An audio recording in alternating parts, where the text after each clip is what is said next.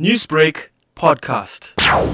We strongly encourage all our customers, including our senior customers, to exercise due care and precautions when using their bank cards, be it at an ATM or at a store, as well as when shopping online and performing e-commerce transactions. It is always important to be vigilant at all times when performing online shopping. To help minimize fraud, we recommend only use trusted devices and websites when performing online shopping. How do you identify a phone call from a, a, scamster? What would be the telltale signs for you to know that this is not a legitimate call from your bank? Always know who you are dealing with. Fraudsters might contact you pretending to be phoning from FNB's fraud department to assist you with a fraudulent transaction or debit order. I mean, the purpose of the fraudulent call is to obtain sensitive information from you, such as your one time PIN, your OTP, and card details. The fraudsters might also ask you to initiate a transaction on the banking app as part of the fraud reversal process. Avoid responding to such text, phone calls, or emails. And in addition, FNB will never ask you for your OTP or confidential information such as your banking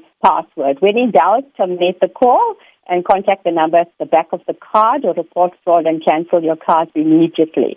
The advice that you're given seems to be so basic, and we've heard this, uh, you know, so many times. But are we finding that people are generally more trusting, especially now in this digital space, uh, you know, where people are less likely to want to go into an actual bank? Uh, Genevieve, you know, e-commerce transactions is, is on the rise due to uh, COVID and lockdown restrictions. Whilst we encourage the use thereof, customers must also be vigilant at all times in doing online shopping.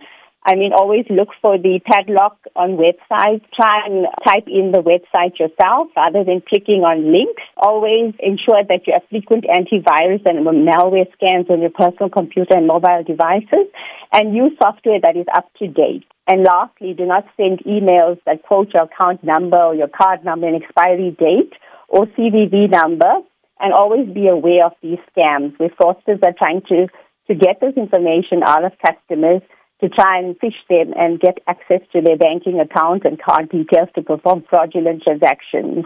Newsbreak, Lotus FM, powered by SABC News.